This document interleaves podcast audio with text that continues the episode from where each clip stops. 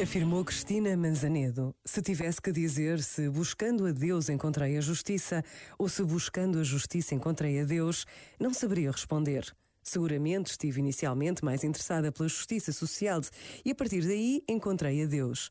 Hoje é igual, são inseparáveis.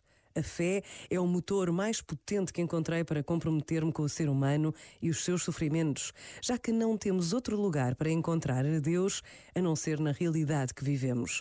E a realidade lida a partir dos últimos.